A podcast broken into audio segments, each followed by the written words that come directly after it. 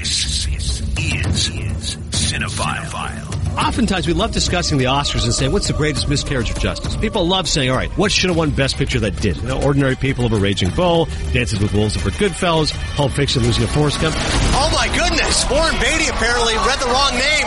This is incredible. Moonlight won Best Picture.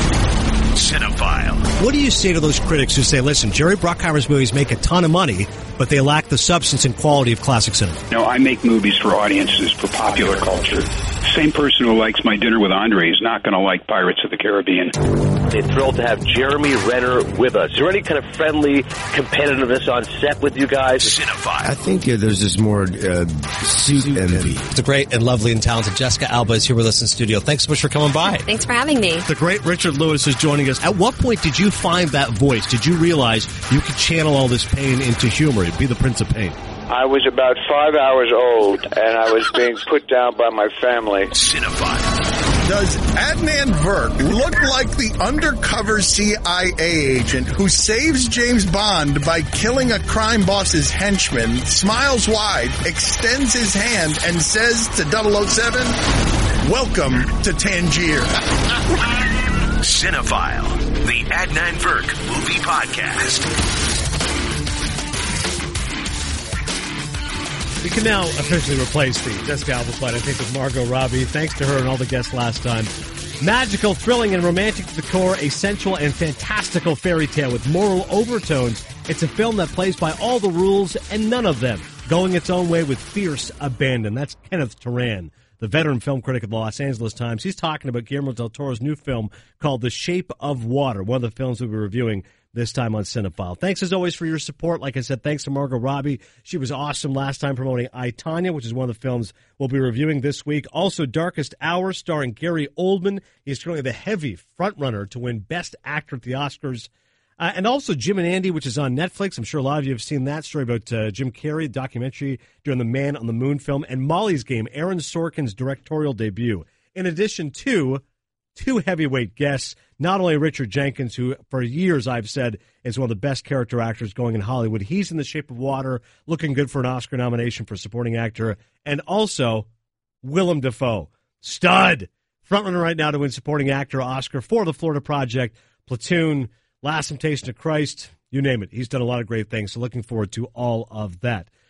I know Dan uh, is not as prolific as I am when it comes to movie going, but I just want to get one thing out of the way. Denzel's your favorite actor. Have you seen Roman J. Israel yet? I have not. the, that movie, I see the trailer and I was like, all right, well, clearly all the Denzel fans are in. Stanzik's going to be in for this. Outside chance at an Oscar nomination, now fading fast. I, I had a friend of mine see it and he said, story is so ridiculous and lame, but Denzel's great. Is that enough to get him a nomination? I said, probably not. Of course it is. He's Denzel. I'll give you the five as of now. So Oldman, lock. He's probably going to win. Daniel Day Lewis, lock. These are just nominations. You should say Thread. which films these people are in. Sure, I mean, Gary Oldman Thread. playing Winston Churchill. Gary Oldman, Darkest Hour, Daniel Day Lewis for Phantom Thread, Timothy Chalamet. I don't know if I'm pronouncing the young man's name. 21 year old. That's the gay romance movie called Call Me by My Name. That's three. Four is going to be looks like James Franco, Rick Passmore's guy for the Disaster Artist, who is just hyping this thing everywhere. So he is definitely going to get a nomination. Looks like. And number five, it will come to me at some point. But Denzel right now is currently six. I can call it Gold Derby. Well, while we're here, let's plug Gold Derby. So I give all my nominations when it comes to Golden Globes. Thanks to Tom O'Neill, Chris Beachum, the entire crew. I ranked number one. How shocking is that? 20 experts on Gold Derby for Golden Globes film nominations. I got 78.18%, just ahead of Tom and Jack Matthews and Joyce Eng of TV Guide. Uh, so yeah, that's good news. And the Golden Globe TV nominations, I somehow won as well. I don't know anything about TV, so I just kind of went by some of the picks. I think because I, I I knew Odenkirk would get nominated. Apparently, he was a long shot. I'm like, who doesn't like Bob Odenkirk? And he's in the Post, so I think that's where I was uh, correct in that instance. But once again, GoldDerby.com. I know this is the time now for Oscar season. It is the best time for movies. People keep asking, is this going to get nominated? Is that going to get nominated? Here's a really easy way for all of you to do so. Just go to GoldDerby.com, click on Experts Picks, and then you'll find all my picks. The other one for actor, yes, is Tom Hanks that I currently have. So Gary Oldman, Daniel Day-Lewis, Timothy Chalamet, Tom Hanks for The Post, James Franco, Disaster Artist, Denzel just on the outside looking in. Roman J. Israel, maybe, maybe he'll get it done. So the first one I want to talk about is The Shape of Water. The two best films that I've seen so far this year are Three Billboards Outside Ebbing, Missouri, which, by the way, Dan saw it. Dan, sorry, give your review of this one now that you've seen it. I, I didn't love it as much as you did. Some parts were a little too much for me. I wasn't enthralled with Sam Rockwell's character. He's a he's a hard character to like. I got to be honest with you. Yeah. There were some things in that movie was just a little too much for me. It's good. The performances, Frances McDormand, I think you said her best role since Fargo. That's accurate. Right. Um, I'm trying to think of what else Did really you, find, did you like the dialogue? was jarring at me.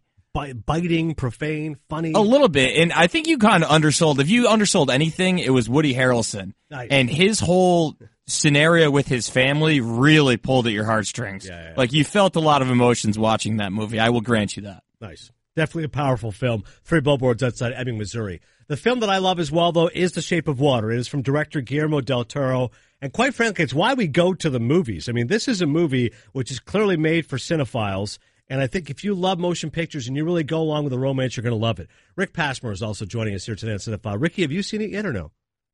Not yet. All right, Passmore, you'll definitely love it as a filmmaker as well because this is the the essence of it. Passmore's a guy loves horror movies. He's made a horror film. Like if you love those kinds of uh, B movies, so to speak, you're going to love this film. And if you just like romantic movies, you'll love this film. And if you love Sally Hawkins, then you'll love this film because it has lots of different genres to it. I'll give the plot as simply as I can because the story isn't particularly surprising. This story, you kind of know where it's going to go, and it's not all that shocking. But what is done correctly is that it's beautifully rendered by Del Toro. It's set in 1962. Uh, there's the height of the Cold War, tensions with the Russians, and Sally Hawkins, who's a terrific actress, British actress. You've seen her in um, Happy Go Lucky. I don't know the American films she's done, but uh, she's definitely one of those actors that you know. I know her in the Mike Lee films. Uh, so she plays this woman who is mute. She's not deaf. She's mute. And uh, she's a cleaning woman that works at this government operative uh, agency. Octavia Spencer is her good friend uh, who works alongside her. And they've housed this creature. And, you know, it's some alien from outer space. And Michael Shannon, course, what other character Michael Shannon play? Sadistic, psychotic, is the one who is, you know, making sure the creature is captured and being just brutalized. There's this one scene where he just keeps shocking him and poking him and prodding because he thinks he's this this devilish creature that needs to be stopped and examined, etc. And the most important thing, they want to keep it away from the Russians. Then you got Michael Stuhlbarg, who's always an excellent actor. He was in uh, the Coen Brothers, A Serious Man, and, and of course is a wonderful character actor, also in Boardwalk Empire. So he plays one of the guys there, but he is the well-meaning scientist who's trying to look out for the creature and try to help the creature out. And ultimately, it ends up being a romance. That's right, a romance between this amphibian creature who is actually played by an actor, Doug Jones, the actor. Kind of like how Andy Serkis is such a genius with CGI stuff. Doug Jones is also awesome. So they, I mean, they obviously have done some CGI work, but it's nice to actually have a character in the flesh. You don't feel like it's this blue screen the entire time that Sally Hawkins had to talk to. Like, no, there's actually a person living in this creature outfit, and then they fall in love. And so, as I'm describing this film, I realize either you're going to go with it or you're not. If you're not, you're going to go, this is just too implausible and too ridiculous. But if you do get swept up in it, you see what Del Toro has done here, which is that this story is a metaphor for accepting others and accepting outsiders and, and finding love and, and love conquers all and all the rest of it. And the, the genesis for it, he loved the creature the Black Lagoon. Of course, an old classic movie. And he always wondered about movies like that. And this is the simplest way he said it. And this should actually be on the blurb.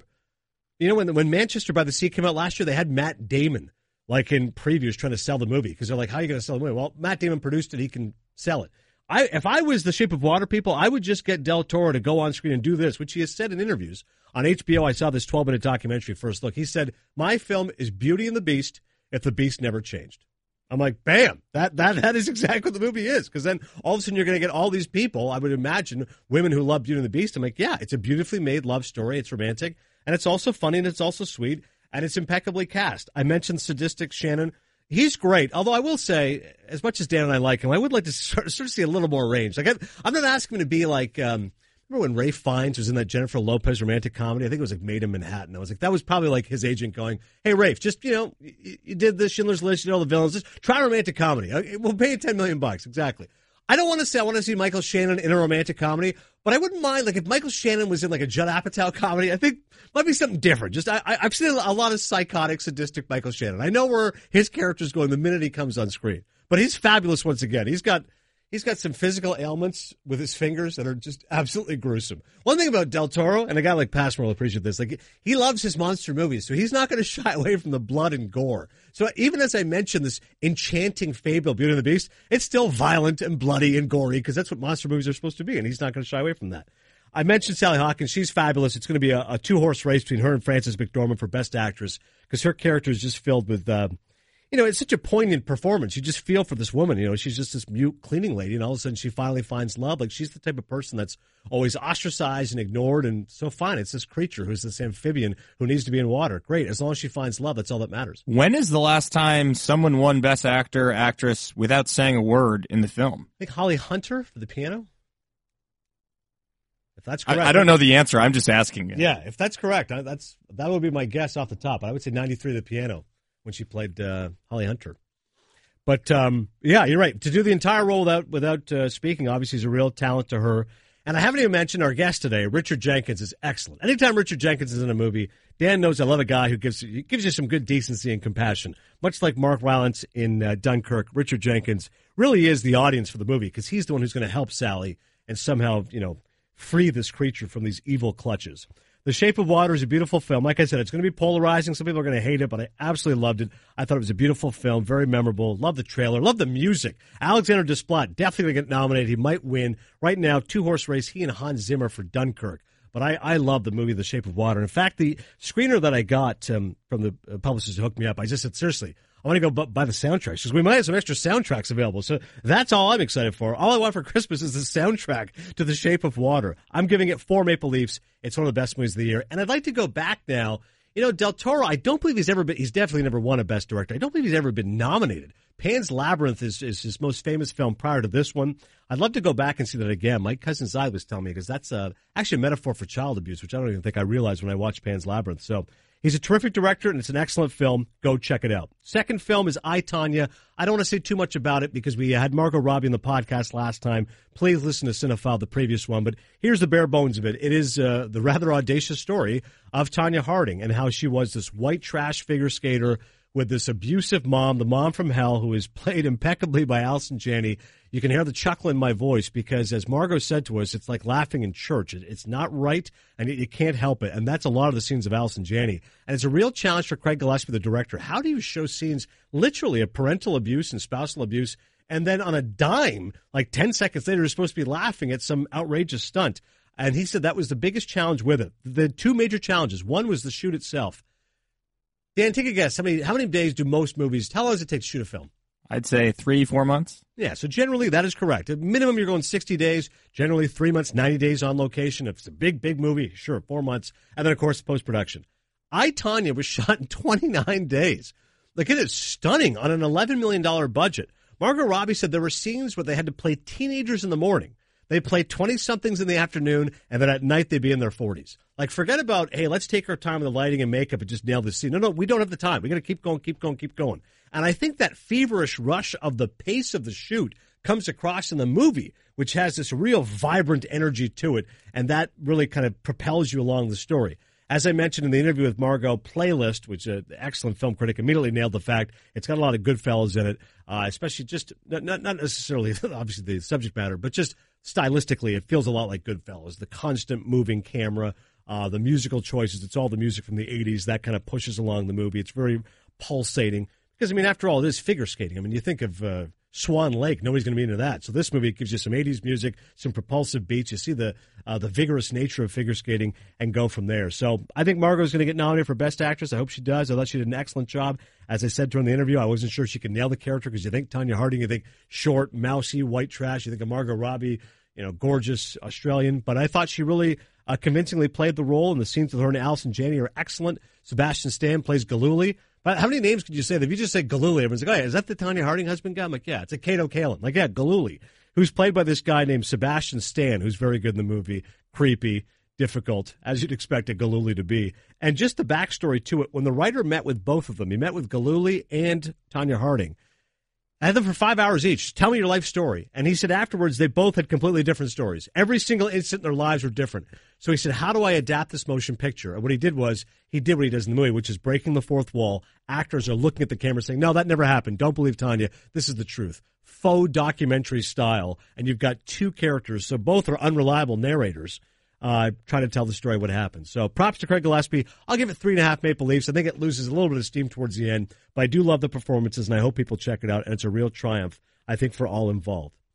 The third film to review is Darkest Hour, starring Gary Oldman in a role in which I think he is destined to win Best Actor. One of Ben Lyons' favorites. Long been a very good actor. And now I think he's finally going to get not only an Oscar nomination, which he also was nominated for Tinker Tailor's Soldier Spy, but now he's actually going to win playing Winston Churchill. And the first thing you notice about him is that he really does disappear into the role. You cannot tell for a second that it's Gary Oldman. And he said, you know, at this age, I'm in my 50s and 60s. He goes, I didn't want to put on 50 or 60 pounds. I mean, that's just very dangerous in terms of, you know, it's very deleterious. Uh, so he said, instead, I just chose to wear a fat suit. And he said, the director, Joe Wright, was actually a pretty good director. He did Atonement. Didn't get nominated for it, but Atonement's got this great tracking shot in it. And he's very good with British war stories. He said Joe never actually got to see Gary because he goes, whenever I was there, they'd, they'd have two people working on me and all the prosthetics and all the makeup. He goes, by the end of it, Joe's like, I just knew you as Churchill. That's what you looked like. And I think there's going to be a lot of comparisons to The Crown, which I know is a, a show people love. I've not seen it. Uh, but John Lithgow, I believe, won an Emmy for it. Apparently, he's amazing as Churchill. So I think much like um, what we talked about previously with Woody Harrelson and LBJ, the Bryan Cranston, a companion piece. I'm sure if you've seen The Crown, this will just be another companion piece. Here's another guy playing Winston Churchill. Uh, but Oldman is very convincing as the as the role. The, the, the drawback it is again kind of the shape of water in that there's no surprises in the story. If you know U.S. history or, or excuse me British history, world history, you, are aware of these stories. But really, this is a, um, a testament to the power of language and the power of the written word, and in that it shares similarities with the King's Speech. You know, they've got pages and pages of dialogue. Joe Wright said they've got scenes where like it would take a week to shoot, and it's just it's a quite frankly it's a bunch of old white guys uh, debating what to do about Hitler. Like, how do you make that cinematic? How do you make that interesting? It's just eight people arguing. Okay, you're Neville Chamberlain, you're Churchill, you're opposed to this, you think we should surrender. How do you make that cinematic? I mean, that's great for a play, but how do you make Darkest Hour sing? And credit to Joe Wright, he's got some good visual flourishes. There are uh, well motivated camera work. He's very inventive. He goes with a lot of high angle shots to try to give things energy rather than just rely on Oldman's performance, which is great. He's ripping in all the dialogue, and Churchill was this you know, Churchill was like this carnivorous character when you're watching. He's always eating, he's always drinking, he's always smoking his pipe. So like he he's a character kind of reminded me of like a Falstaff in Shakespeare, like one of these just big, larger than life characters that you love being around and clearly is charismatic, but he probably can't get out of his own way. And one of the best scenes, he's talking to all the other characters and he says, you know, uh, temperance was not something that we had in our family. Like just, uh, I am by nature a voluble character. I'm somebody who can be difficult. I can be irrational. He's not a very good family man. His wife uh, in the movies, played by uh, Kristin Scott, I think is her name. I always forget her name. Kristin Scott Thomas. Um, and she kind of says, "Listen, we knew when we got married that you were just going to belong to public service and not to me and the kids, and that's the way it is, and and we understand that." So they don't delve too much into his personal life. It really does just focus on that month or so when the English were really struggling. And of course, they mentioned Dunkirk, so it's nice if you've seen Dunkirk, you see the mentions of it and how Churchill had to plan try to get the civilian boats there and save them. So the, the drawback to the film, I'm giving it three Maple Leafs. The drawback is it just feels like a BBC type biopic. At times, it just feels like a, a BBC movie of the week. And that doesn't necessarily mean it's a criticism. It just feels like a, a solid, you know, straightforward account of what's happening with regards to British war history. I just don't find that necessarily captivating, start to finish. But for the performances, for the script, I'm recommending Darkest Hour. I'm giving it three Maple Leafs. Go ahead, Dan. When you say it feels like a BBC biopic of the week and you say it isn't a criticism, it is a criticism. But you know what I mean by that? Like the BBC does a good job with their movies. I'm just thinking in a feature film, I'm not looking for that. Yeah, but if you said an American movie that feels like a lifetime movie of the week, it'd be a criticism. Yeah, but I don't think Lifetime's the same as BBC. All right, it's a PBS documentary. Yeah, Ken Burns does some great things for PBS. Criticism. I suppose. I'm, I'm just saying, in terms of what you're feeling, it doesn't feel to me this grand statement. It feels like maybe maybe it plays better on the smaller screen. Okay. Darkest Hour. I'm giving it three Maple Leafs. We're going to now listen to Willem Dafoe, one of the best actors for a long time. And then we're going to hear from Richard Jenkins a little bit later on of The Shape of Water and a couple of more reviews for you as well. Jim and Andy and Molly's game from Aaron Sorkin. But first, Willem Dafoe. He has been a terrific actor for so many years, and now he is the frontrunner for Best Supporting Actor Oscar. He's fresh off a Golden Globe nomination. The film is called The Florida Project, and his name is Willem Dafoe. Willem, thanks so much for coming on Cinephile today. Sure, my pleasure. The Florida Project is a really unique film, and it focuses on these kids who are obviously impoverished and just trying to make do with what they can. And you are, you know, the adult and this paternal figure. What was the appeal for you with this film, being, uh, dare I say, the, the biggest adult in the room in terms of looking yeah. after everybody?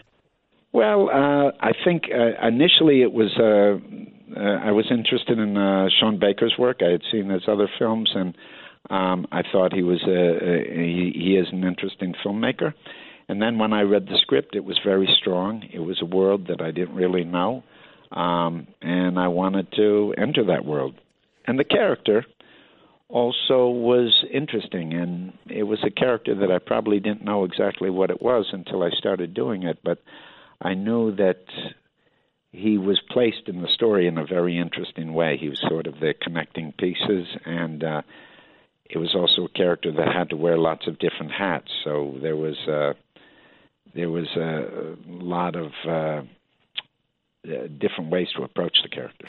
Yeah, a friend of mine said that I love the fact your character is always fixing something and how it's a metaphor Yeah. for the way he's trying to repair these these broken lives. And what I loved about your performance is that you know the character is heroic, but but heroic people are not overtly heroic. You know what I mean? Like you're this paternal character who's just looking out for everybody, and you're just trying to, to make do as best as you can. And that that is where you often find heroism is just uh, when working class Americans who are just trying to do their job as best they can and help people in need.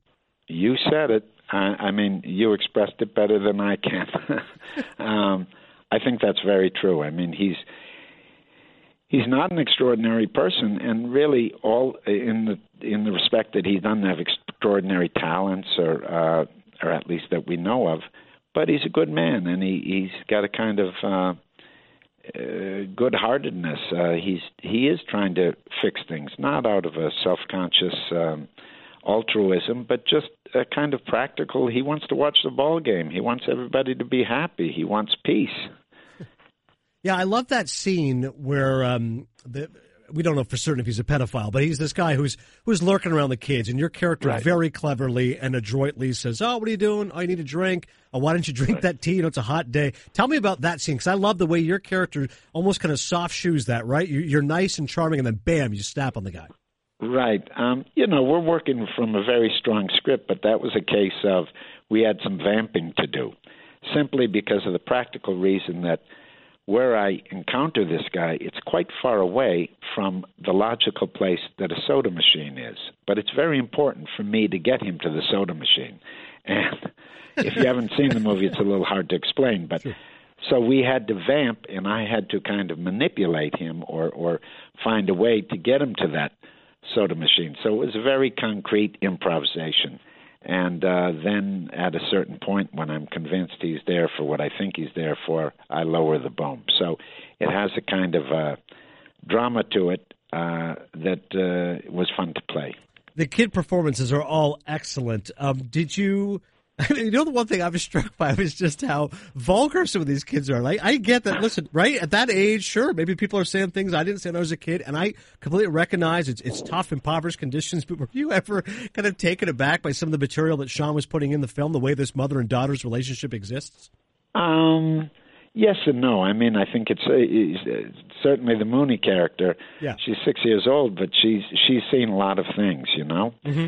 So she's growing up fast, and uh, her mother is a bit of a girl child herself. They're more like sisters than mother and daughter.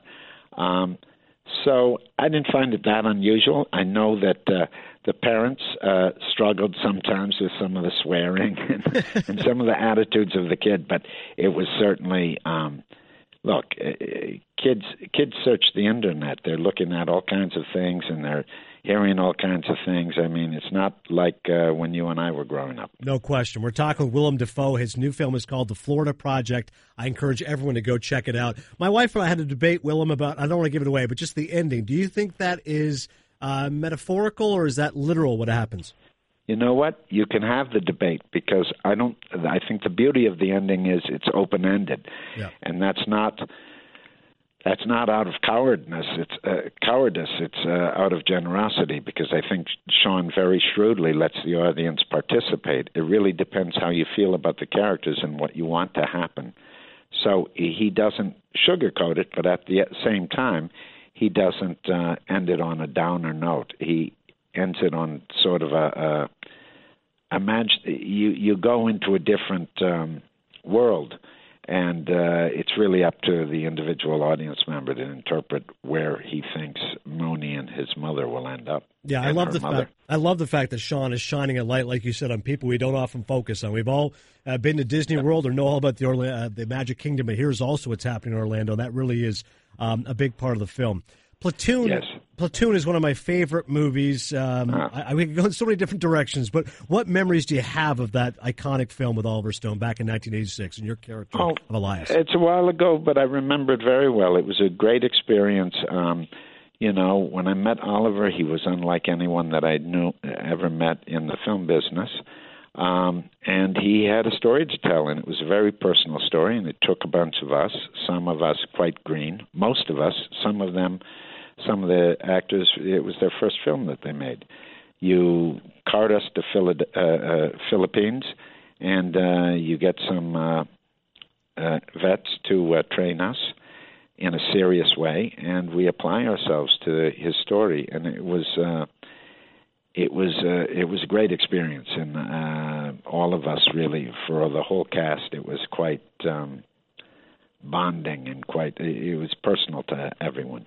Yeah, people have often said, you know, in some ways comedy is harder than drama. And then if you go further, you say uh, to play the hero is oftentimes harder than the villain. And not to take away from Tom Berenger, who is fabulous as uh, Barnes, or that whole scene where, you know, this is reality, I am reality. It's wonderful. Right. But I think your character is tough because how do you play the good guy? How do you play this character who is uh, looking out for Charlie Sheen and, and trying to be genuine? How do, how do you play a guy who is the good guy ostensibly in this film, which is set in the jungle where there's so much uh, so much pain and so much violence?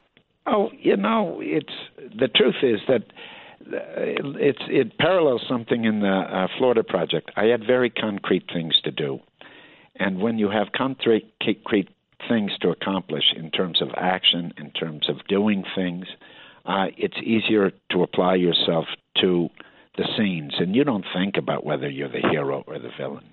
Um, so I, I wasn't conscious of that. I was playing the scenes. I was trying to be a soldier. I was trying to take care of uh, uh, Charlie. I uh, it, it's good old fashioned pretending.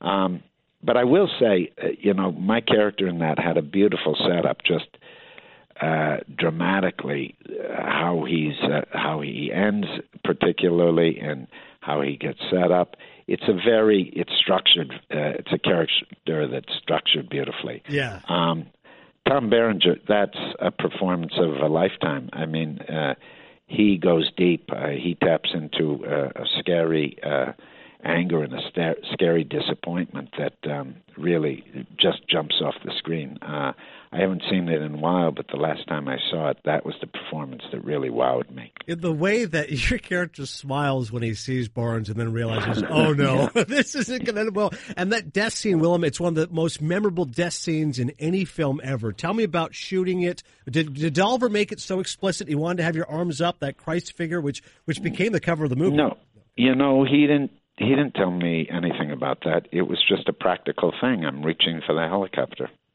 Um, I'm playing my actions. I'm I'm running.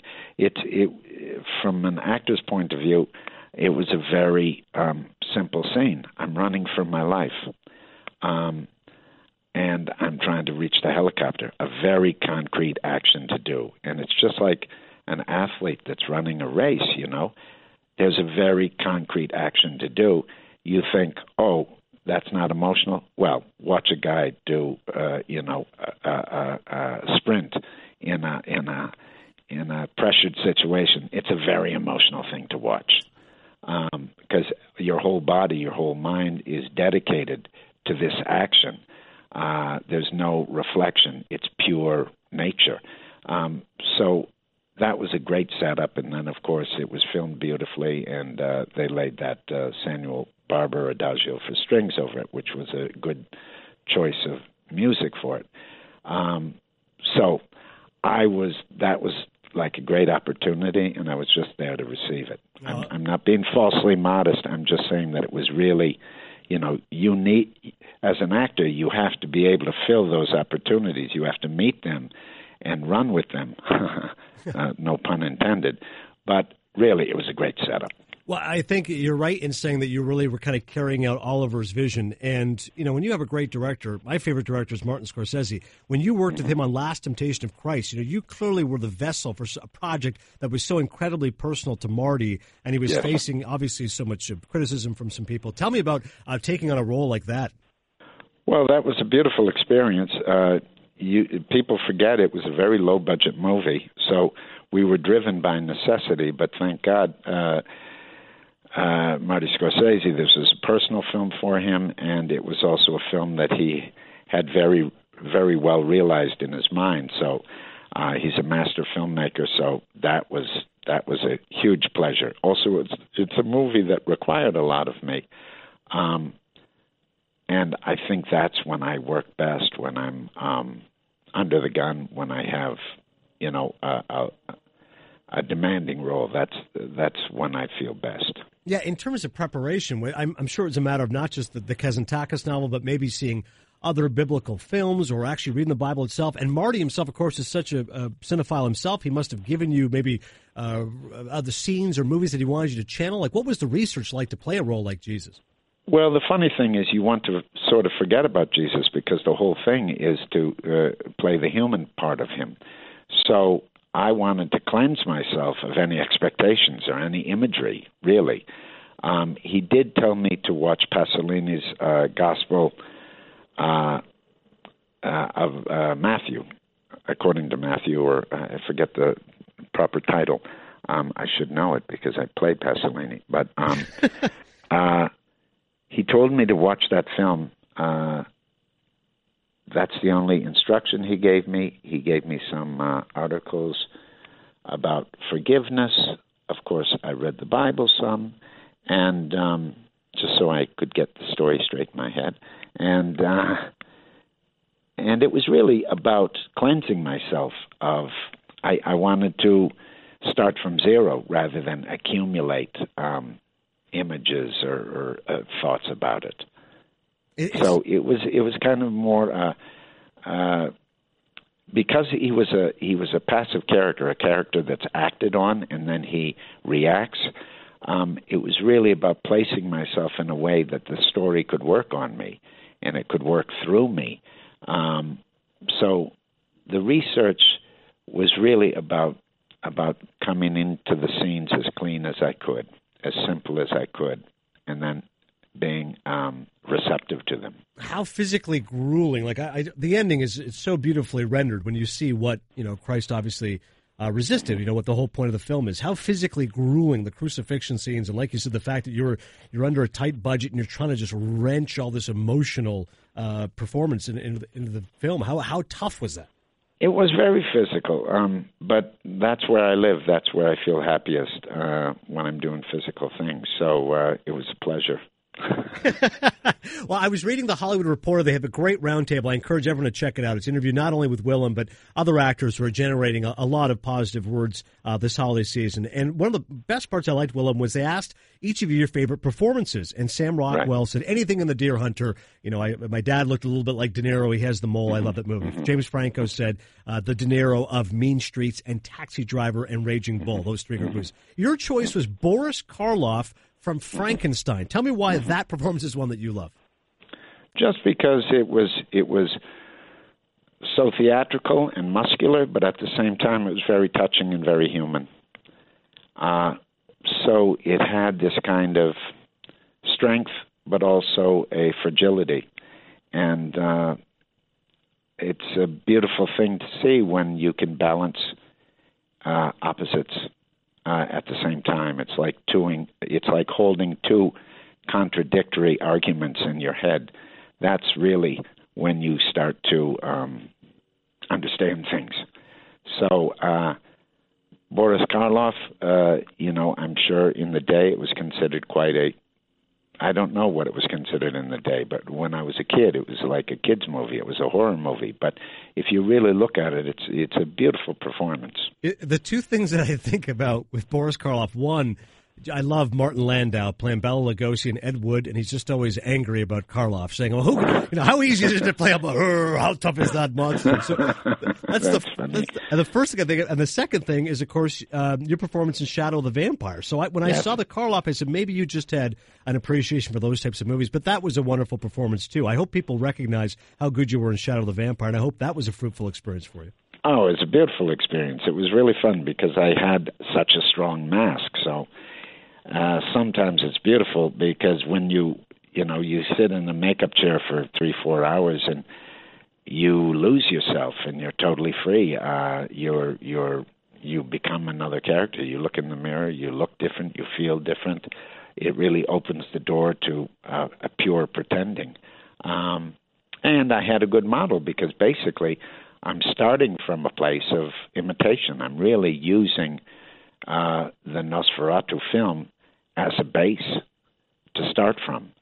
You can never truly copy, but sometimes that's a pla good place to start. It's a it's like what musicians do all the time. You know, you learn the scales and then you depart from them. You know, you learn the song and then you depart from them. Right. Uh, two more movies, and I promise we'll get you out of here. I love uh, two okay. films you did with Paul Schrader, Autofocus and Affliction. Autofocus, to me, is such an underrated movie. Owen Gleiberman, the film critic for Variety, said that was the first great film about sex addiction. And your performance, I mean, the, the relationship you have as Carp or Carpy with Greg Kinnear, I just think that's a movie that it was just people don't appreciate how powerful it was just the, the throes of addiction that character's in and your character and especially the, the, the dilemma that each guy faces when they try to break apart what was autofocus like because i think it was amazing Good. I'm glad you like that movie. It's a good movie. I, you know, I've worked with uh, Paul Schrader five, six times. Right. Um, and I don't think it, I think it's underseen, but I don't think it's underappreciated. You know, some movies just don't get their um, get a, a release, uh, get a, a, a strong release, um, and I think that was one of them. But I think it's a strong movie, and it's uh, something I really enjoyed doing. Another movie that I love, speaking of Paul Schrader, is Affliction.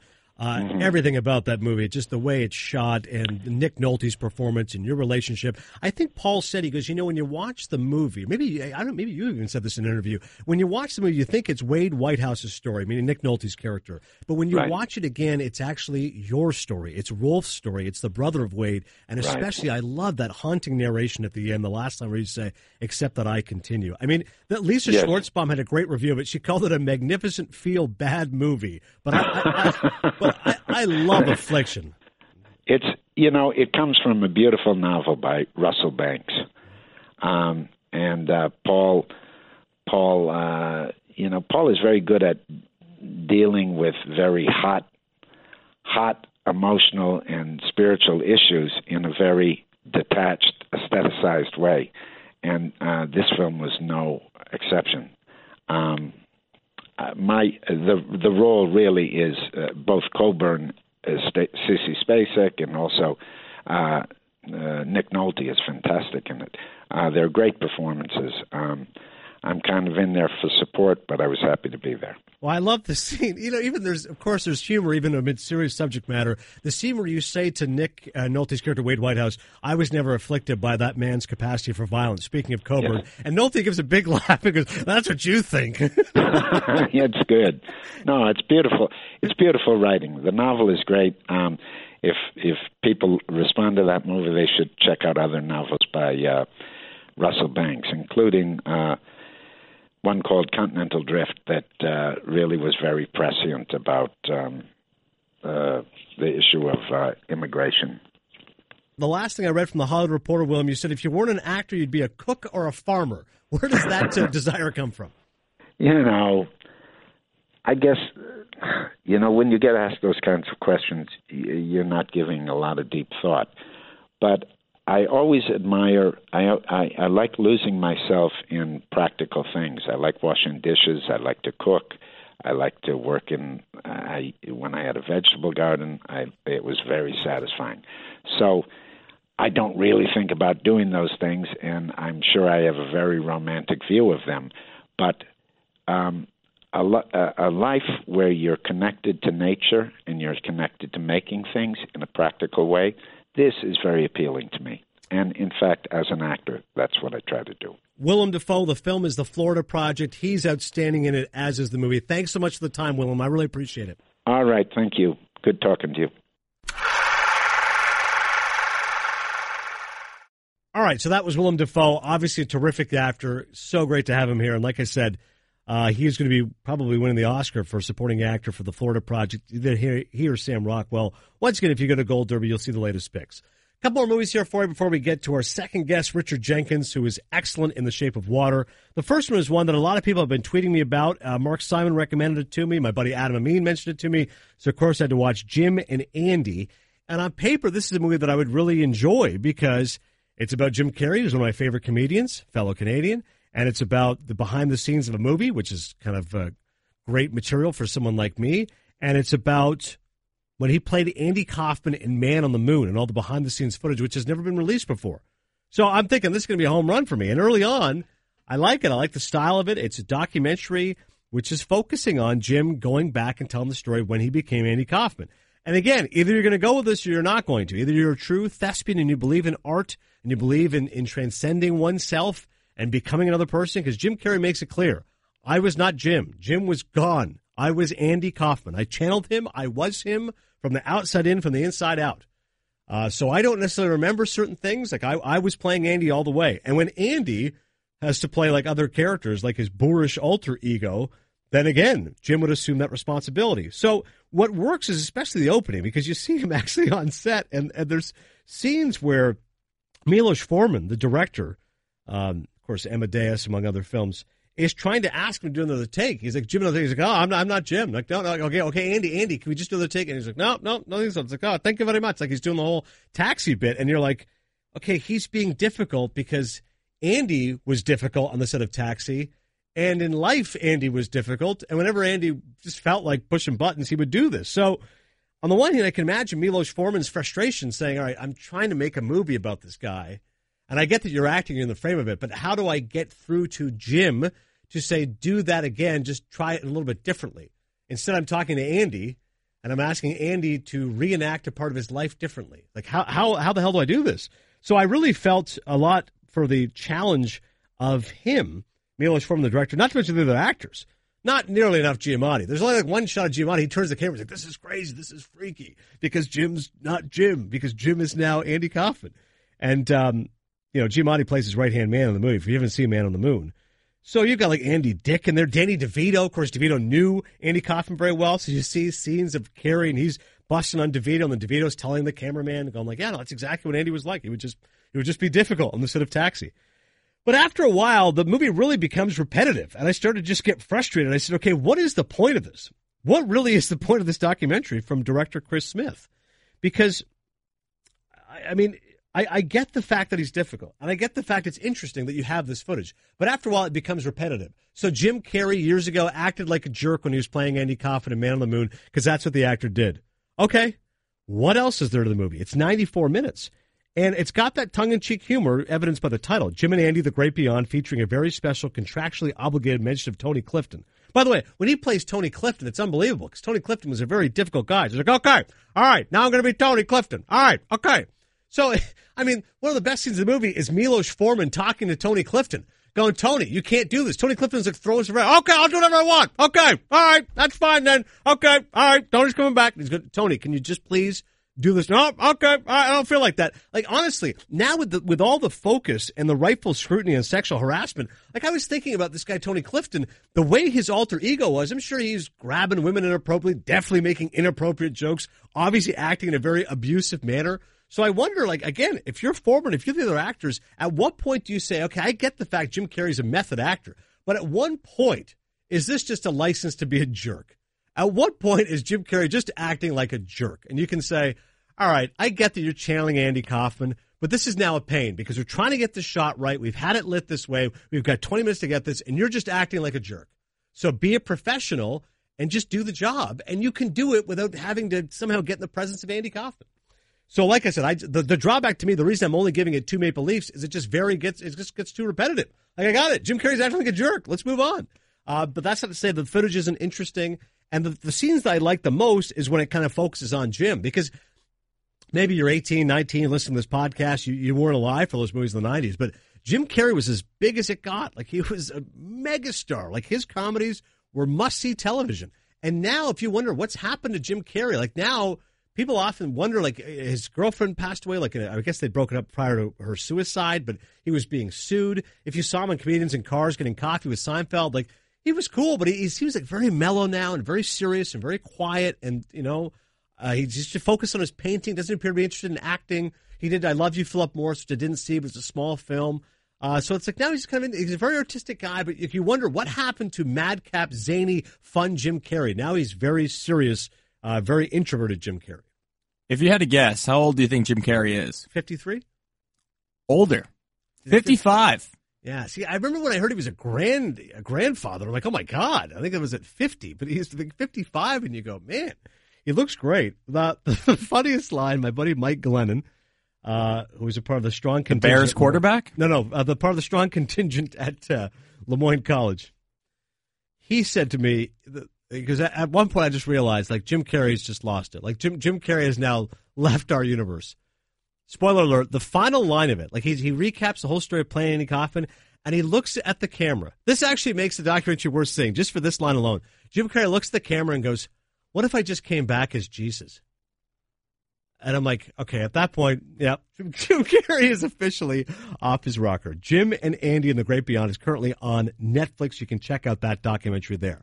One more film to talk about before we get to uh, the new film, excuse me, an interview with Richard Jenkins from The Shape of Water, and that's a new film from Aaron Sorkin, Molly's Game, which stars Jessica Chastain. It's the true story, or based on the true story, I should say, of Molly Bloom, who ran these high stakes poker rings. Did so for years, and it involved actors you don't mention in the movie, but Ben Affleck was a part of it. Leonardo DiCaprio was a part of it. They've got Michael Cera in the movie. So Cera, I don't know if he's just playing himself or he's just supposed to play by proxy one of these Hollywood actors. But initially, she was working with these actors and such, and then later it became Italian gangsters, and then it became Russian mafia, ended up going into a different world. And she goes from a girl who's just this assistant making 300 bucks a night in tips in these poker games to eventually running these illegal gambling rings on her own. And the backstory to it is interesting. She was actually a Olympic skier. First five minutes is great because the first question is this: Aaron Sorkin's an unbelievable writer, one of the best writers alive. Every time he puts in a great script, it's fun dialogue. It's great to listen to. Won an Oscar for The Social Network, um, and I have loved Steve Jobs. I thought it was a great film. Obviously, West Wing, all the rest of it. American President. So I'm like, how is he going to do as a director? And it's like, well, you know, the first five minutes immediately quell any anxiety because he just shows his character of Molly when she's skiing. And so immediately he's got some, you know, very visceral, quick cuts of her skiing and the moguls. And Kevin Costner plays her father, who is uh, this difficult, you know, demanding coach, as many would expect in that vein. And for the first five and a half minutes, it's a great prologue. All right, now I'm into the movie. Like Sorkin does an excellent job from there. But I just found it curious that this was the movie he chose to make as his directorial debut. He's 56 years old. He could have his pick of the litter when it comes to projects. His, his next project, he's working on A Few Good Men, like a live TV adaptation for NBC with Alec Baldwin playing Colonel Nathan Jessup. Um, you know, he's he loves to play more than anything. He wishes he could. Who's playing Cruise? I don't know. Just, they've only announced Baldwin so far. They, they pushed it back for a year. But like you know, Aaron Sorkin can do anything. I just thought like people have asked, what about a West Wing reboot with with Trump in power? And he's like, well, I have thought about it because it, you know, it's obviously ripe material. But I, I guess there's challenges as to what he would do with all the characters he has said. But I just find it interesting. As somebody said to me, Aaron Sorkin is going to direct a movie at the age of 56. I'm like, oh, okay, probably politically oriented or the newsroom or dialogue. No, it's with this female poker player who got busted for a gambling ring. I'm like, oh, okay. I, particular decision. And, and, it's a good movie, but it's certainly not a great movie. And it's interesting they're putting it now with all this awards bait where I think it, it kind of is going to get lost in the shuffle. Originally, they had told Sorkin they were going to put it out in February, and he said, no way. Like, he knows his movies and his audiences for critically acclaimed uh, like-minded people. So he's got to get an Oscar nomination for script. He's got to get Chastain a nomination, and then people will check it out. Who, the, as he said, who the hell wants to have their movie open up in February? But now I think it's got a Christmas Day release, and like I said, I got the screener, and thanks to the fine folks who sent it to me. Uh, but I think it's a good film, but I don't think it's spectacular. Chastain's excellent. She's always been a terrific actress, and once again, it's a very good role for her. I mean, basically, she just puts on a lot of makeup and puts on her tight cocktail dresses and starts seducing all these rich men. Uh, so it's a, a, different term for her. Idris Elba plays the lawyer who tries to support her. I, I, I, think he it's kind of a smaller role for him. I thought, actually thought it was a little underwritten. One of the criticisms of Sorkin is that his female characters need to have men who kind of free them or liberate them or find their standing. I actually thought in this film the character of Molly is really well written and well uh, played by Chastain. I thought Elba's character came across a little bit half baked. And even the structure of it, he's telling Molly's story when she's running the gambling ring, but then also flipping to present day in his structure when um, you know she's going to court and has to fight the case. So I did like the ending; it was a surprise ending. And Sorkin's always a smart guy, but I thought it was solid, but not A list Aaron Sorkin type material. His dialogue is always fun to listen to, so I think he may get a nomination for screenplay. Chastain right now in Gold Derby, just on the outside looking in for a nomination. She's running six out of five. But if you like Aaron Sorkin, if you like poker, I should say that. Hell, if you love poker, you'll love this movie. I'm not a gambler. I'm not a poker player. So uh, they have this one sequence that's very innovative in which they start explaining, you know, the nut flush and all the different expressions and such. Um, I'm sure if you love the movie Rounders, then you'll love a movie like Molly's Game. So I'm giving it three Maple Leafs because of Sorkin's script and because of the performances. That film coming to see theaters soon. And now it's time to hear from Richard Jenkins. Richard Jenkins has long been a talented character actor, and then he got a starring role, which really put him on the map and gave him an Academy Award nomination for Best Actor for The Visitor. Now he's getting a lot of pub for a supporting actor Oscar nomination, perhaps for his work in The Shape of Water, a terrific new film from Guillermo del Toro. Richard, what was your reaction when you first heard about this project? I just had no idea what it was going to be, and um, uh, I sat down, I started to read the script, and um, I loved this part so much that every time I would turn the page, I would say, "Please don't die, please don't die," and um, that's how you know you love something. So I sent an email the next day and said, "I think I do love this as much as you do," and that's how we the whole thing began. Guillermo del Toro has said that he cast his movies with the way he looks at a person's eyes. If you look at Octavia Spencer's eyes or Sally Hawkins' eyes or Michael Sheen, that helps him see the character. And in your case, you know, your character is very compassionate. You're the one who the audience can identify with this dilemma you have trying to help this woman in this really dangerous adventure. How did you approach this role perhaps differently than other ones? Well, I it's kind of the same. You see what's on the page, what's written, and um, who this person is that then that's in this story. And the, the fact is, he's not very compassionate in the beginning. He has his own life, which I love. He has his own problems, his own dreams, desires. And when she asks him, Sally Hawkins asks me to help her, I say no. I, I you know, why do you do this on today of all days when I'm going to get my job back and things are happening for me? You want me to do this? And until know, until his whole world falls apart and then he realizes who his one true friend is. It's her. Does he come around and say, I'll do whatever you want me to do? So I love the fact that this guy actually had an arc, a character arc, that he he starts out one thing and ends up another thing. So it was um, it was great fun to do. You know, every character in this story, Richard, is an outsider. You're this gay man. You know, you've got that great line about you're the proverbial starving artist. Octavia Spencer is a black woman in the early 1960s. And then Sally is this mute woman. So all of you are outsiders. All of you are not, you know, received well within the conventions of society. And I love that one scene where Sally's watching television. She puts on like a civil rights demonstration, and right away your character comes over and says, "No, change the channel. I don't want to see that." Like your character just wants to focus on old Hollywood musicals and, and eat pie with her, and and not force that reality. Is that what you took from that scene specifically? Uh, yeah, absolutely, absolutely. That that he's he's trying to create the world he's going to live in, and he's trying to to uh, he's trying to push away any unpleasantness even though his world is filled with it. Um, and I think that's part of the change you see in him um, when he's willing to, to to finally man up and do do the right thing and help her. It's a big leap for this guy. I said earlier, Richard, in my review of the film, that Guillermo del Toro is really audacious in the way he puts this picture together. You know, it's Beauty and the Beast, it's modern retelling. And I love that scene because it really is a movie for movie lovers. That scene where the creature and Sally, you know, they they are in their own musical, and it's one of those scenes where either it's going to work for the audience and it doesn't. But for me, I thought it was beautiful, and it really kind of captured the spirit of the film. How did you take that? Well, it's true because I think he worried about it. You know, he worried about it. He said, "Will they buy this? Will they go with this?" And um, you know, that's I said to him, "Well, that's because you're making a piece of art here, you know, and uh, it's a risk." So, you know, I love the fact you're taking a lot of risks with this, and but it's incredible, you know, what audiences accept and understand in this film. Um, I know he's really thrilled by that, and uh, it's pretty pretty great. But it, it is it was a risk, you know. How do you make this work? And if you try to explain this movie to someone, um, you go, "Oh, some woman falls in love with a fish man." And, and that's the thing that I love about this movie is it takes a lot of chances. Like, how tough was this to pitch? Like, what creature from the Black Lagoon? Who's going to see this when you're pitching it to executives? I don't think anybody. I've not heard a great pitch for this movie. I've not heard a description of this movie. I go, ah, that's it. I, I just haven't heard it. It's so difficult to, to categorize, and I think that's what makes it really interesting.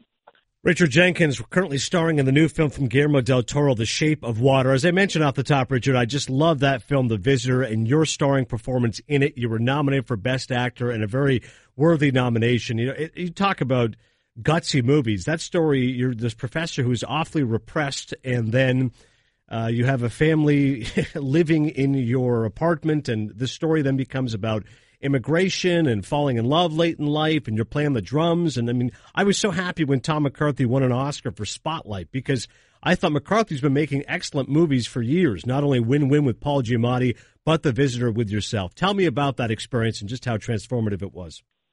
Well, it was, um, you know, it's one of those things where you just can't believe you it's it's happening. It was a an extraordinary time, and Tom McCarthy you know, trusted me enough to offer me this part, and um, I'll be forever beholden to him because it was uh, it was a beautiful experience. And uh, he called me up one day and he said, uh, "I wrote this part for you, and tell me if you want to do it or not." And I read the script and I called him back and I said, "I don't think anybody's going to give you the money to do this movie with me in this part." And he said, That wasn't my question. My question is, do you want to do it? You let me worry about the money. And that's how it began. You know, I mean, it was, uh, it was, an, it was extraordinary. It, you know, it just came out of the blue. It must be nice to have somebody who believes in you. I thought your performance was tremendous from start to finish, but the scene in particular I really loved is at the end when you're confronting uh, you know, the immigration services, and you're just so frustrated, and you're doing that thing with the your fingers. Like, can you even hear me? Just tell me about that scene. What was that like for you? Well, it was interesting because it was kind of at the end of the shoot we did that scene, so it was frustrating. you know, I mean, you did feel that. You felt that kind of institutionalized frustration come. You know, it's like you can't. Nobody will tell you anything. That's because they don't know. Nobody tells them anything it's really frustrating when someone you really care about is at the other end of it. So it wasn't hard, but it's so ineffectual. My my kind of ranting there, it's just not going to get anybody anywhere. So it was it was interesting to do. Um, you feel like nobody is hearing you. It was an amazing project to do. We rehearsed it for three weeks, and oh, he was Tom's a smart dude, and we kind of used that rehearsal period for um, the cast to become friends so we had breakfast, lunch, dinner together for three weeks, and um, hung out, laughed, and you know it was really a great time. So by the time we began the movie, we all knew each other, and um, we didn't have to. Just of times in a movie, you don't know anybody on the movie, and you kind of wish you could go back and reshoot some of the stuff at, at the end of the movie. You know, um, but he, he took care of that problem with the rehearsal period. So I was really grateful for that. I don't know if you're musically inclined, but how proficient were you by the end at playing the drums? I well, I, I sucked, but you know, I was a drummer when I was a young guy. I played drums for five years, and I was never any good. You know, if you're a drummer and you're worried about losing the beat, you should be doing something else. And that's that was my deal with it. But it was enough. I could do it enough so I had a little speed in my hands. I could I could kind of go fast, but I couldn't play anything. You know, I, uh, and interesting because my son ended up. My son was a drummer, and he was a fantastic drummer, but I just never had it in me.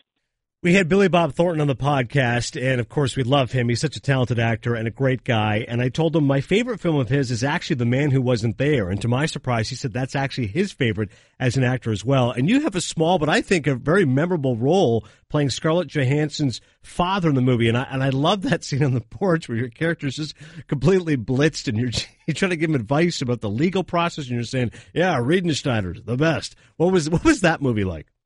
Well, it's the first Coen Brothers movie I did, and I've done three with them, and I, I just love these guys. They're just the, the best. But it wasn't written that he was drunk that night. But every scene that I did in the script, it said that he had a, a glass of booze with him, whether it was in the library. Or, I mean, I think I had three scenes, or, and then, but every scene he had a drink in his hand. So I thought, well, this is late at night. If he's been doing this all day, not be in too good good a shape. So that's what we did, and it was fun. Yeah, it worked. The Coen brothers are so unique. I could just imagine as an actor, it's like just diving into red meat. Like you're just so thrilled to be a part of this process because they're giving you such great material to work with, right? Well, they are. They're you know, and they're fast. They're fast because they're they have confidence in what they do, and uh, they write so well, and it's just a great atmosphere on a on a Coen set. It, they're just they're great guys, and um, they love making films, and they're great at it. so uh, so for me, it was because I had auditioned for them for. I started audit. My first one was Raising Arizona, and I auditioned for, for Fargo, and I came back for the Bill Macy part. I think I auditioned two or three times, and I didn't get it, and and I was like oh, upset and then I went to the movie and I saw Bill Macy do it, and I thought, oh, okay, I get it now. I, I wouldn't cast me either, you know, because uh, he was so fantastic in it. So uh, I never thought I'd end up being in one of their films, and um, all of a sudden they called me up and said, "We want you to do this." So it was great an actor like yourself, Richard, you've worked for so many years and you've worked in so many different genres. I don't want to uh, dismiss your work in comedies. You know, you were in Step Brothers, you're in Me, Myself, and Irene, you're in There's Something About Mary. What was it like working with the Farrelly brothers in the latter two films? Um, well, like the Coens, there's two of them. It's fun. It's, you know, Peter and Bobby are just, you know, really smart guys and a lot of fun. And, uh, if your job in life is to be in movies or make movies and you're not having fun, you're doing something wrong. This should not be a chore to do this job. And these guys understand that, and they know that um, it's a privilege to do this. So, uh, you know, it's a ball working with them. It's always a privilege to see you on the screen. I've often said whenever Richard Jenkins is in a film, he enhances the overall project, and that is certainly true of your latest film, Guillermo del Toro's The Shape of Water. I hope you get another Oscar nomination, this time for supporting, and I thank you so much for the time, Richard. I really appreciate it. Oh, I really appreciate that. Thanks. Thanks for the kind words, man. Streaming suggestions. Since we reviewed previously in the pod Jim and Andy from Jim Carrey, how about Ace Ventura, a Pet Detective on Netflix?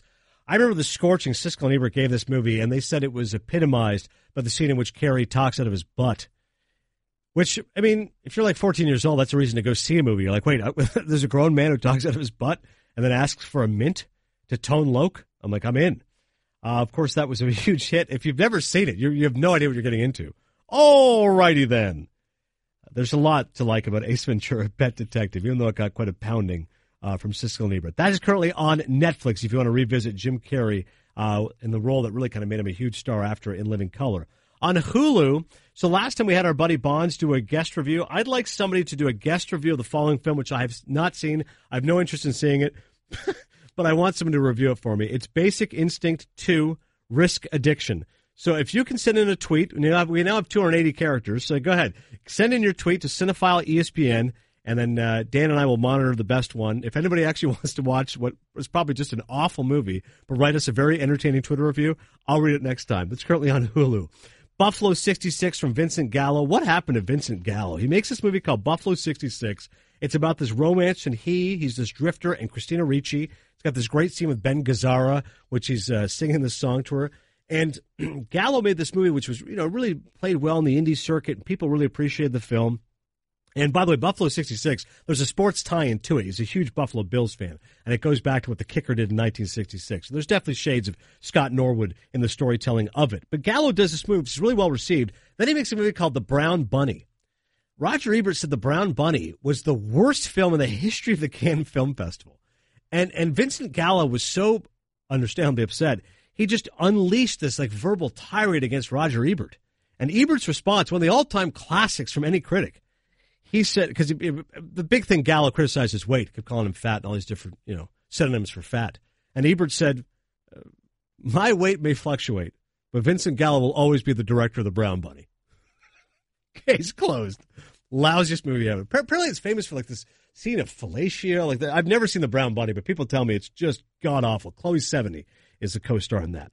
The other film currently on Hulu I want people to check out, it's called In the Line of Fire. John Malkovich, one of his best roles, Academy Award nominated, playing the villain who wants to kill the president. Clint Eastwood stars on this film directed by uh, Wolfgang Petersen. I love the chemistry between the entire cast, not only Eastwood and Malkovich, but also Eastwood and Rene Russo. Uh, this one scene I never forget. He says, you know, when a girl's walking away from you, if she looks back, that means she's interested and it's a really good script. Uh, Jeff Maguire, I believe, wrote the script. I think he was nominated actually for screenplay that year for original screenplay. But I like those moments with Russo and of course Malkovich and, and Eastwood. They've got Eastwood's got all these different frustrations, and I just remember when the, like a cauldron when it finally bubbles over and he finally gets angry at Malkovich. They've got this great scene on the phone. They're just screaming at each other. But if you like a good political thriller, I recommend In the Line of Fire. That's currently on Hulu. Lastly, HBO Now, just to continue the Clint Eastwood theme, check out Gran Torino. I only saw it once. I liked it. I, I feel like it's topical now because it's this character who's this like repugnant racist who ends up, uh, I wouldn't say necessarily finding his calling, but I think he has an about face in some of his views while still being this crotchety old guy. It's also memorable for the fact Clint Eastwood sings. I just remember watching the film, and I did like the movie, but like the final five minutes, he starts singing, and you go, geez, I'm not sure about that musical choice. Midnight Cowboy, Dustin Hoffman in the news because John Oliver went after him about the groping allegations uh, based when Hoffman did Death of a Salesman. If you want to just focus on Dustin Hoffman's movies rather than his behavior, check out Midnight Cowboy. And I'm walking here. And Species, I only mention that starring Canadian starlet Natasha Henstridge because if you like The Shape of Water and you like a good monster movie, you'll like Species. Good B movie, entertaining, and she's obviously very attractive. Check out Species on HBO now. Rick Passport, I knew it. I knew Passport of something on Species. Go ahead. No, I don't have anything on Species. I'm oh. surprised you're not plugging Silence on Hulu and Amazon. yeah, I, I feel like I've badgered our audience into just so much silence conversation. At this point, I'm even disgusted when I bring up silence. So you did send that to me. I said I will spare the audience, but now we have another silence mention. Thanks to you, Ricky hey, I'm, if you're not going to do it, I was. I appreciate it. Thanks so much for listening to Cinephile. Obviously, this is a great time for movies. We'll be back at it shortly. So thanks once again to checking out Cinephile. Tell all your friends about it. Subscribe. Do all the rest of it. Uh, and of course, leave a uh, message on Apple iTunes. Although people have been often asking me now where to find the podcast. So, of course, TuneIn is the podcast to check it out exclusively there. Then you'll get on iTunes and the ESPN app. But leave us a review on iTunes. I rank the movies at a four Maple Leafs. You can do that at five stars and leave a comment for us as well. Until next time, I'll see you at the movies. Don't miss out on the next episode of Cinephile. Subscribe to the Adnan Virk Movie Podcast by clicking the Listen tab in the ESPN app. Everyone is talking about magnesium. It's all you hear about. But why? What do we know about magnesium? Well, magnesium is the number one mineral that 75% of Americans are deficient in. If you are a woman over 35, magnesium will help you rediscover balance, energy, and vitality. Magnesium supports more than 300 enzymatic reactions in your body, including those involved in hormonal balance. From functional medicine doctors to mental well-being and female hormone experts, we all know that magnesium is the one mineral to improve all aspects of well-being and health. But which one? Magnesium Breakthrough from Bioptimizers, the trusted choice recommended by leading experts with seven best absorbed forms of magnesium to ensure your body receives the support it needs for overall well-being. Go to bioptimizers.com slash balance today and use code BALANCE10 for 10% off. Support your journey to wellness at B-I-O-P-T-I-M-I-Z-E-R-S dot com forward slash balance. Magnesium Breakthrough from Bioptimizers, your foundation to optimal health and vitality.